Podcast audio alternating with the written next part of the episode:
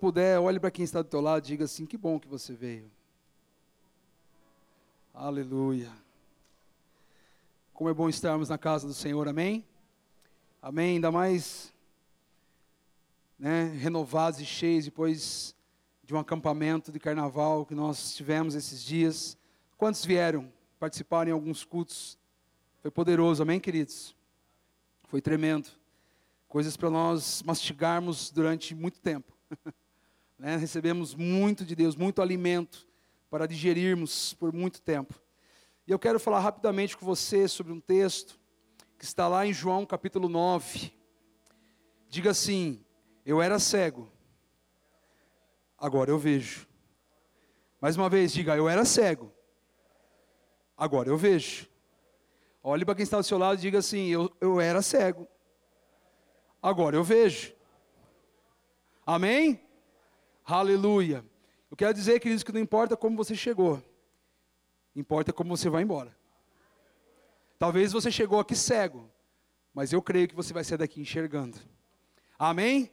Talvez você chegou aqui enxergando, mas meio embaçado, meio turvo. Como diz a minha filha, abaçado. Está tudo abaçado. Mas em nome de Jesus, ao final dessa palavra, ao final deste culto, você vai sair daqui enxergando nitidamente. Em nome de Jesus, amém? Glória a Deus. João capítulo 9, a partir do versículo 1. Nós vamos ler uma parte desse texto, depois nós vamos conversando um pouquinho. Diz assim: Ao passar, Jesus viu um cego de nascença. Seus discípulos lhe perguntaram: Mestre, quem pecou? Este homem ou seus pais? Para que ele nascesse cego? Disse Jesus: Nem ele nem seus pais pecaram, mas isto aconteceu para que a obra de Deus se manifestasse na vida dele. Importante você entender, queridos, que coisas ruins muitas vezes são necessárias acontecer na tua vida para que a glória de Deus se manifeste. Deus permite muitas vezes que nós passemos por tribulações, por lutas, que situações que nós não esperamos aconteçam, para que a glória dele se manifeste, para que o poder dele se manifeste em nós, para que nós possamos provar do poder de Deus, e com isso, nós declararmos que Ele é o Deus Todo-Poderoso e que opera em nossas vidas, amém? Jesus falou isso, nem ele, nem seus pais pecaram, mas isso aconteceu, né? essa coisa horrível dele nascer cego, essa doença foi para que a obra de Deus se manifestasse na vida dele. E enquanto é dia, precisamos realizar a obra daquele que me enviou. A noite se aproxima quando ninguém pode trabalhar. E enquanto eu estou no mundo, a luz, sou a luz do mundo. Tendo dito isso, ele cuspiu no chão, misturou terra com a saliva e aplicou aos olhos do homem. E então lhe disse: Vai lavar-se no tanque de Siloé, que significa enviado. E o homem foi e lavou-se e voltou vendo. Diga, voltou vendo. Mais uma vez, voltou vendo. Aleluia. E seus vizinhos e os que anteriormente o tinham visto mendigando perguntaram: Não é este homem que estava ficando sentado mendigando? E alguns afirmavam que era ele, outros diziam: Não, apenas se parece com ele. Mas ele próprio insistia: sou eu mesmo. E então, como foram abertos seus olhos, interrogaram ele. E ele respondeu: o homem chamado Jesus misturou terra com saliva e colocou-as no, nos meus olhos e me disse que fosse lavar-me em Siloé. Fui, lavei-me e agora vejo. E eles lhe perguntaram: Onde está este homem? Não sei, disse ele. Vamos dar uma paradinha por aqui. Queridos, esse homem, esse jovem, cego de nascença. Existe uma diferença em uma pessoa que nasce faltando algo, do que uma pessoa que ao, ao longo do tempo se torna. Uma pessoa que nasce enxergando, que vê, que sabe todas as coisas e de repente, por algum motivo, ela se torna cega, ela para de enxergar. É algo muito difícil, algo muito que atormenta demais, dolorido demais, para que aquela pessoa se acostume, porque ela vai precisar reaprender tantas coisas. Ela vai precisar reaprender, é como se ela tivesse que nascer de novo e entender que ela não tem mais os olhos para enxergar. Mas uma, uma pessoa que nasce cega, no caso deste homem, ele já era cego de nascença, ele nunca tinha enxergado, ele nunca tinha visto. Então não era um problema para ele. Porque ele nunca tinha visto, não era uma coisa que ele falava, ah, nossa, eu lembro quando eu olhava, eu via o céu azul, eu via as flores. Não, porque ele nunca viu. Ele nunca teve uma experiência em olhar e ver algo. Ele só ouvia, ele só percebia as coisas pelo barulho. Ele só percebia por aquilo que ele ouvia, por aquilo que as pessoas falavam, por aquilo que as pessoas descreviam para ele. Mas ele nunca tinha tido a experiência de olhar e ver. E sabe, queridos, muitas vezes a nossa vida é assim. Quantas coisas nós não conseguimos enxergar adiante de nós? Quantas coisas nós olhamos e nós não vemos, está escuro, está está fechado. E às vezes nós recebemos uma palavra de Deus, e às vezes nós oramos, nós sentimos algo do Senhor, muitas vezes nós lemos a palavra, buscamos a Deus, e Deus fala conosco, mas nós não conseguimos ver, os nossos olhos estão fechados. E sabe, queridos, muitas vezes nós erramos, porque ao invés de nós buscarmos uma cura para esta cegueira, ao invés de nós buscarmos a Jesus que pode nos curar e abrir os nossos olhos, nós nos contentamos em viver cegos. E muitas pessoas não são abençoadas, e muitas pessoas não alcançam a bênção do Senhor, não alcançam aquilo que Deus já tem preparado no reino celestial, porque elas decidem viver como cegas. E às vezes nós olhamos pessoas perto de nós que avançam, que crescem, que são abençoadas, que alcançam coisas. E nós ficamos ali e falamos, poxa, por que, que ele consegue e eu não? Por que, que ele vai e eu não? Por que, que ele avança e eu não? É porque ele resolveu enxergar. E talvez você não. E nós precisamos entender isso, precisamos olhar para a palavra de Deus, queridos, precisamos olhar, porque Jesus, a Bíblia fala no primeiro versículo ali, que Jesus passou por ali. Quantas vezes Jesus já passou pela tua vida? Quantas vezes Jesus passa pela tua vida? Quantas vezes no seu dia Jesus passa por você? Quantas oportunidades, como o Marcos bem falou aqui, quantas oportunidades passam por você todos os dias? E nós não enxergamos, e nós não vemos, porque muitas vezes nós queremos que seja algo estrondoso, queremos que seja uma revolução, queremos que seja algo maravilhoso. E o Senhor está numa pequena coisa, o Senhor está numa coisa tão simples, e Ele passa por ali, e muitas vezes nós não vemos. Sabe, queridos, sempre que eu aconselho pessoas, e isso acontece com muita frequência, pessoas falam assim: ah, eu já orei, eu já busquei, eu já fiz de tudo, e Deus não fala, Deus não responde, parece que Deus não, não me ouve. Eu olho para essa pessoa e falo assim: para. para tudo. Deixa eu te dar uma direção. Você não vai orar mais, você não vai jejuar mais, você não vai pedir mais, você não vai fazer mais nada. E a pessoa arregala os olhos assim e fala: Mas como assim? Fala, porque Deus já respondeu. É que você está tão afoito que você não consegue ouvir o que Deus já falou. E sabe, queridos, muitas vezes nós ficamos ali, sabe? Nós temos aquele outro cego que ele começou a gritar: Jesus, filho de Davi, tem misericórdia de mim. Sabe, queridos, Jesus não era surdo, nem cego, nem mudo, Jesus era perfeito. E eu tenho certeza que Jesus ouviu aquele homem na primeira vez que ele gritou.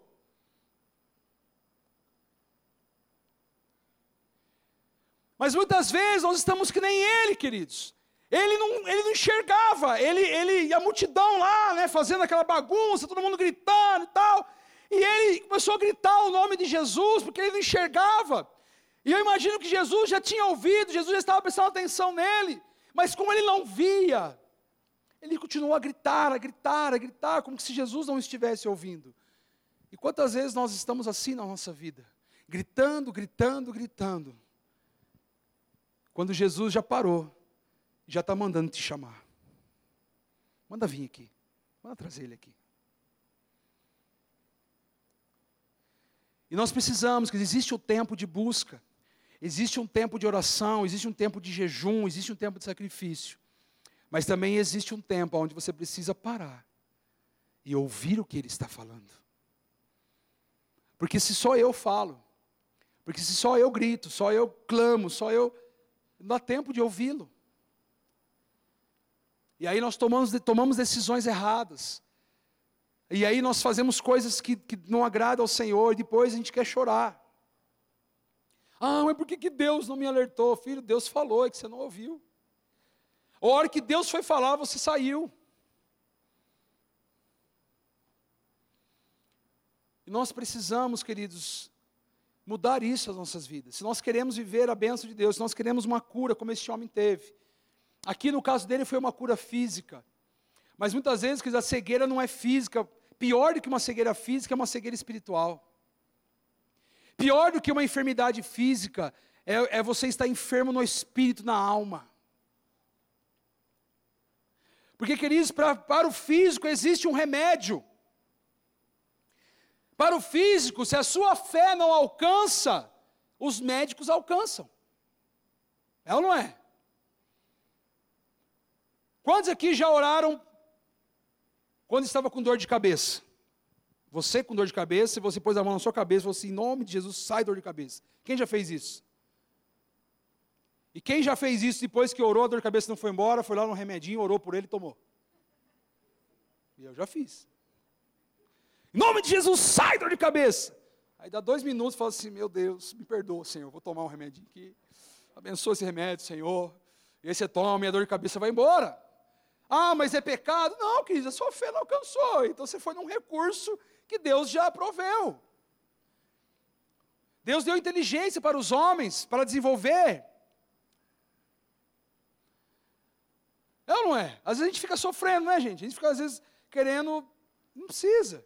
Né? Não estou pregando contra aqui. Eu creio na cura. Totalmente. Já vi Deus curador de cabeça, já vi Deus curar um monte de coisa. Mas quando não dá, né, quando a fé dá uma falhadinha, a gente vai lá no remedinho e resolve. E aleluia, a vida segue. Né? Obrigado, Senhor, pelos médicos, obrigado para aquele que desenvolveu esse remédio. Começa a abençoar todo mundo. Né? Torna espiritual aquilo. Pronto, está resolvido. Mas sabe, queridos, mas tem coisas, a alma, a cegueira da alma, a cegueira do espírito, não tem remédio natural. Não existe um remédio natural que você tome para resolver o problema da alma, para resolver o problema do espírito. Só existe um, o Espírito Santo. Só Ele pode tocar a tua alma, só Ele pode tocar o teu espírito. E sabe, queridos, e eu já vi quantas pessoas estavam doentes no físico, e já tinham feito de tudo e não, e não conseguiam cura. E quando o Espírito Santo tocou a alma daquela pessoa, ela foi curada no físico. Porque a enfermidade tinha nascido na alma, a enfermidade era uma doença da alma. A enfermidade que estava no físico, na verdade, era uma doença da alma. Era uma tristeza, era um trauma. E quando o Espírito Santo entrou, quando o bálsamo de Gileade entrou, quando o óleo do Espírito entrou, o óleo da alegria entrou naquela alma entristecida, e houve cura na alma, o físico também se curou. E nós vemos aqui nesse texto que Jesus não só curou o físico deste homem, mas Jesus também curou a alma dele. Porque, queridos, esse homem, eu no lugar dele, eu tinha pedido para Jesus voltar. Jesus, deixa, me torna cego de novo. Me faz ser cego de novo, porque estava tão feliz, estava bem, não estava ninguém desconfiando de mim, ninguém queria me levar para o fariseu, ninguém ficava perguntando toda hora o que aconteceu. Eu, eu era feliz e não sabia. Porque, queridos, quando esse homem foi curado, a vida dele acabou. Não, mas você não é aquele mendigo, não, não sou eu mesmo. Não, mas não está parecendo que é você, não. Mas sou eu, fui curado. Jesus veio aqui, fez o lodinho, pôs meu olho, mandou lavar. Estou aqui, estou curado, gente, sou eu. Ah, mas não, não parece, não. Né? Aqueles vizinhos benção, não, não parece, não. Você troca de carro, você reforma a casa, os vizinhos falam, é ela. E os vizinhos ficaram ali discutindo se era ele, se não era ele. Vamos levar ele para o fariseu. Vamos levar ele para aquele povo lá abençoado. E aí chegaram os fariseus, os fariseus falaram assim, viu? Como é que foi esse negócio aí? Olha, Jesus veio, fez o, fez o lodo, pôs meu olho, mandou lavar, voltei vendo. Não, é mentira! Sabe, queridos, aquelas pessoas que falam assim, viu, como é que você conseguiu isso? Fala, rapaz, foi Deus que me deu. É mentira! É Deus que deu. Isso é, é, é frase de caminhão. Foi Deus que deu. Não, tudo que eu tenho é de Deus. É, isso é conversa de crente, que tudo que você tem, é, tudo que você tem foi Deus que deu, tudo que você tem é de Deus. Parece. As pessoas não conseguem acreditar, não conseguem ver, queridos. E aquele homem foi levado ali e perguntaram para ele: não, não, então manda chamar o pai e a mãe. Viu, esse aqui é o teu filho? É, ele era cego mesmo? Era. Mas por que, que ele está vendo? Não sei, pergunta para ele. Ele que está vendo. E aí eles perguntam de novo, pela segunda vez, como é que foi? Ele falou assim: não aguento mais contar essa história, gente. Deixa eu achar esse Jesus. Eu falo para Jesus, você acabou com a minha vida. Eu ficava tranquilo aqui, sossegado, ninguém ligava para mim. Agora todo mundo que atrás de mim quer perguntar, quer saber. Sabe, queridos, sabe que não tem um versículo onde diz assim: o homem curado ficou nervoso, e o homem curado ficou chateado, e o homem curado. Ficou... Não, por quê? Porque Jesus curou o olho físico e curou a alma dele. Jesus o preparou para isso. No momento que Jesus cura este homem, Jesus cura ele totalmente. Sabe, queridos, não existe meia obra, não existe meia cura, só queijo.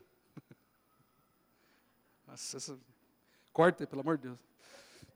Não, não existe meia cura, não existe meia obra, não existe meia bênção. Porque senão, queridos, nós estaríamos servindo um meio Deus. Um meio Jesus, uma meia cruz. Não, a cruz é inteira, Jesus é inteiro e o nosso Deus é inteiro. Então, se vem dele, vem inteiro para a tua vida. E a obra que ele começou, ele é fiel para completá-la. O problema, queridos, é que nós muitas vezes somos infiéis. O problema nunca está com Deus. O problema sempre está com a gente. Ah, parece que a obra não termina, parece que Deus. Não, porque o problema está com a gente. Ele é fiel para completar o que ele começa. É que muitas vezes nós não temos a paciência de esperar Deus fazer. E aí nós queremos ajudar Deus. Deus quer fazer uma grande obra. Deus quer construir uma grande casa na tua vida. E aí você fica apressadinho e fala: Não, Deus, faz, põe um madeirite aqui, põe um telhadinho aqui mesmo, tá bom, deixa no chão, tá bom, tá bom. E ela, depois lá na frente fica chorando. Ah, eu, eu queria ter mais. Ah, eu queria e Deus não fez. Não é que Deus não fez, você não deixou. Porque a obra que ele começa, ele é fiel para completar. E se ele começou uma obra na tua vida, ele vai terminar. Ele é fiel para terminar. Se ainda não terminou, ele vai terminar. Porque a palavra que Deus libera do céu, ela vem e ela encontra repouso e ela se concretiza. Sabe, queridos, talvez você fale assim, ah, mas eu estou orando já há muito tempo. Continue. Sabe, queridos, continue buscando, continue orando. Mas também faça isso que eu falei agora há pouco. Dá uma pausa para ouvir o que Deus já falou para ouvir se Deus já não respondeu, se Deus já não deu uma estratégia. É importante isso. Eu falo isso porque queridos, nós vivemos e às vezes nós ficamos ali e Deus já respondeu. A palavra já tem uma resposta. Por isso que é importante nós lermos a palavra de Deus todos os dias. Porque muita coisa, muita coisa mesmo, já está aqui na palavra de Deus para a tua vida. E esse homem foi curado. E esse homem foi restaurado. E ali no versículo 25 de João 9, os fariseus já estavam ficando tudo demoniado. Mas ele é pecador. Como é que um pecador pode curar a pessoa? Ah, mas, cara, mas pecador não cura. Se ele curou, porque tem alguma coisa diferente nesse homem. Como é que pode curar se ele é pecador? Não, porque ele é, já estava. Né? Já estava. E aí, queridos, aquele homem que tinha recebido o milagre e tinha sido curado também na alma e restaurado o seu espírito, ele falou assim: Olha, deixa eu falar uma coisa para vocês. Eu não sei se ele é pecador, se ele não é pecador, se ele é estrangeiro, se ele é daqui. Eu não sei, eu só sei de uma coisa eu era cego, agora eu vejo. Sabe, queridos, nós não temos que, ficar explicando o que Deus faz. O que importa é que Ele faz. Às vezes a tua família pode olhar para você e falar assim: é, mas agora você virou crente, parece que está diferente, parece que ficou chato, parece que você não quer mais se envolver com a gente. Olha para a tua família e fala assim: deixa eu falar uma coisa para você, eu era cego. Agora eu vejo. E porque eu vejo, tem coisas que eu não preciso mais. Sabe, que às vezes no trabalho, na escola, e as pessoas querem, sabe, não, mas não, mas só um, não tem problema, é, né? A, a, política de hoje, né? O, o crente de hoje é normal, é, de vez em quando faz mal, depois você vai na igreja e pede perdão de novo. Você tem que olhar para as pessoas e falar assim: eu era cego, mas agora eu vejo. Sabe, queridos, como que nós fugimos do pecado? Sabe como que nós conseguimos viver em santidade diante de Deus? Tendo essa convicção. Eu era cego, agora eu vejo. Eu não preciso do pecado. Eu não preciso, porque eu vejo a santidade de Deus na minha vida. Eu vejo o poder de Deus, e porque eu vejo o poder de Deus, eu me afasto daquilo que não é do poder de Deus. Eu vejo a palavra de Deus na minha vida, e porque eu vejo a palavra de Deus na minha vida, eu me afasto daquilo que não é palavra de Deus na minha vida. E com isso, queridos, você não se magoa. Com isso, ninguém vai te chatear. Pode falar o que quiser.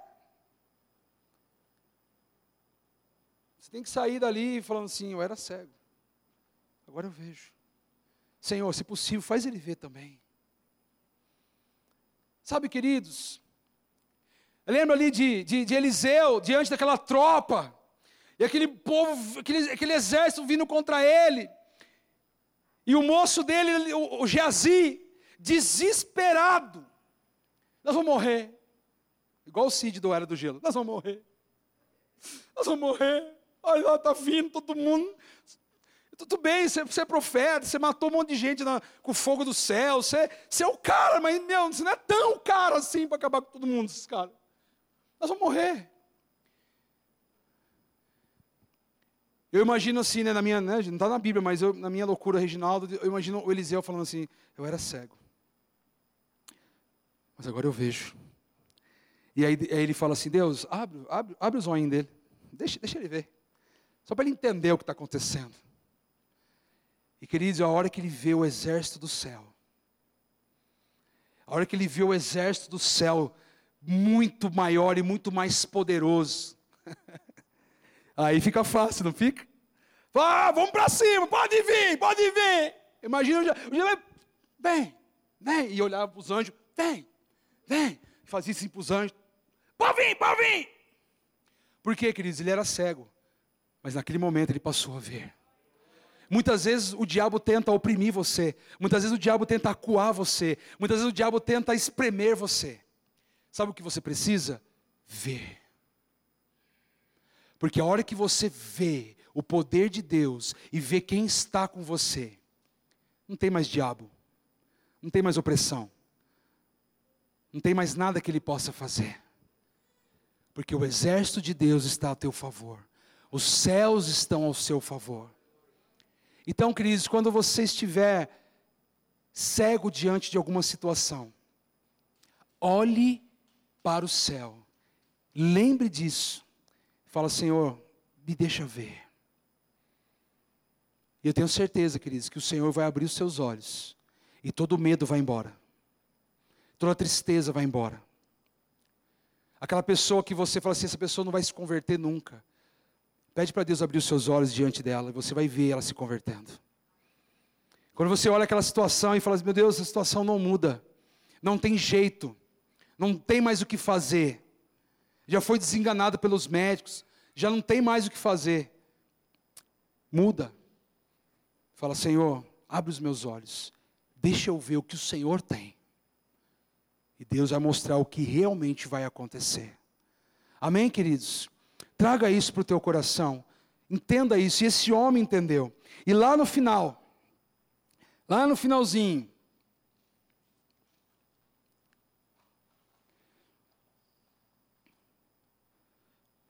versículo 35.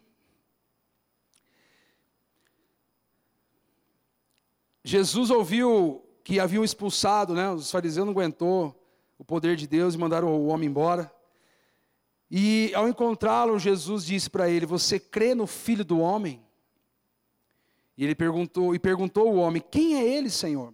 Porque veja, queridos, ele tinha ouvido a voz de Jesus, ele tinha sentido o toque de Jesus, mas ele ainda não tinha visto Jesus.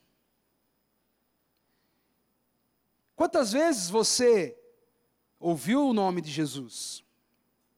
Quantas vezes você aqui nesse culto ou em outros cultos já sentiu o toque de Jesus? Mas nessa noite o Senhor quer se mostrar a você, para que a obra seja completa. E ele diz assim para Jesus: Sou eu, sou eu. Quem você está procurando? Sou eu que falo com você. E então o homem disse: Sim, eu creio. E o adorou. Sabe qual que é o resultado daqueles que passam a enxergar? Adoração. O pranto se torna em adoração. O pranto se torna em um cântico de, de, de gratidão diante de Deus. Sabe que vocês lembram lá de Paulo e Silas? Eu gosto muito dessa passagem. Tem tantas, tantas verdades dentro dela. Paulo e Silas tinham tomado um couro. Apanharam que nem gente grande. Foram jogados num cárcere profundo. Todos machucados, acorrentados. E talvez em algum momento eles se sentiram cegos ali. Talvez em algum momento se escureceu diante deles. E sabe, queridos, eu, eu, eu, não, eu não consigo pensar que eles questionaram em algum momento o poder de Deus ou a obra do Senhor. Não consigo. Pensar que em algum momento se passou pela cabeça deles que talvez Jesus, né, a obra. Não. Porque eles eram homens curados e cheios do poder de Deus. Mas em algum momento aquilo ali ficou meio escuro para eles, ficou meio embaçado. Eles falaram, cara, nós estamos presos, estou machucado, estou doendo, estou doendo. Mas eu vejo que em dado momento eles se lembraram. Espera aí, nós já fomos cegos. Eu imagino Paulo olhando para Silas e falando assim: Paulo, ou Silas, você já foi cego. E eu imagino Silas olhando para Paulo e falando assim: Mas agora eu vejo.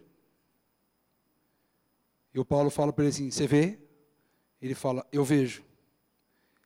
Tem certeza que você está vendo? Tenho certeza, eu estou vendo. E você está vendo? Eu estou vendo. Então, se está todo mundo vendo, o que, que nós vamos fazer, Silas? Cara, se você está vendo o que eu estou vendo, só tem um jeito. Vamos adorar. Porque quem vê a saída não se preocupa com o momento. Adora. Porque a adoração vai fazer o céu identificar que existem pessoas que estão vendo. E quando o céu identifica que você está vendo, o céu se move e as cadeias se abrem. E você é livre. E quando eles enxergaram a liberdade que não tinha, e quando eles viram uma cadeia se abrindo onde estava tudo fechado, e quando eles começaram a imaginar eles saindo por ali, eles começaram a adorar. Como nós vamos fazer agora, amém? Isso é louvor, vamos adorar. Fique de pé no seu lugar. Eu quero convidar você, querido, que, que, que está precisando ver se nessa noite você diz assim, fala assim, eu, eu quero ver. Existe uma situação, existe uma área da minha vida que eu não estou vendo. Mas assim como Paulo e Silas, assim como este homem, esse cego de nascença, eu quero ver. E eu quero adorar a Deus. Porque eu sei que Deus tem o melhor para mim. Então, queridos, nós vamos adorar aqui ao Senhor. Eu quero convidar você a sair do seu lugar e vir aqui à frente. Nós vamos orar com você. Quero convidar você, pode sair do teu lugar, se você entende essa palavra como uma verdade na tua vida. Pode vir, nós temos bastante espaço aqui na frente. Precisamos destravar de novo a respeito disso. Às vezes nós chamamos as pessoas aqui na frente, elas ficam meio travadas assim, né? Uh, pandemia, uh, fica perto. Não, gente, isso aí é para quem é cego. Quem já enxerga o Senhor não tem mais medo dessas coisas. Então, se você precisa enxergar algo na sua vida, se você ainda não está vendo, e você diz assim: Eu quero ver, seja qual for a situação, queridos, eu não sei, mas o Senhor conhece, o Senhor sabe o que você precisa. E Jesus está passando por aqui de novo. E não vai embora sem sem tocar ele. Não deixe ele passar por aqui e ir embora sem que você possa ter uma experiência com ele, sem que ele possa tocar você. Então sai do teu lugar e vem, nós vamos enquanto nós cantamos. Vou te dar um minutinho para você tomar essa coragem e vir. Assim como esse homem que nós lemos em João 9. E ele tomou a coragem de falar para aqueles fariseus, aqueles homens da lei. Ele falou assim: Olha, eu não sei se ele é pecador ou não. Eu não sei. Eu só sei de uma coisa: eu era cego e agora eu vejo. E se vocês também estão cegos, então vocês deveriam procurá-lo. O pior cego é aquele que não quer ver. O pior cego é aquele que acha que vê, mas não vê nada. O pior cego é aquele que imagina aquilo que ele gostaria de ver. Talvez você tenha passado os seus dias imaginando coisas. Deixa eu falar uma coisa para você, querido. Para de imaginar e começa a viver de verdade.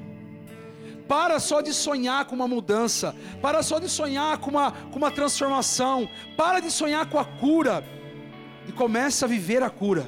Comece a viver a transformação. Comece a viver um lar diferente. Comece a viver um casamento diferente. Comece a viver vendo seus filhos diferente.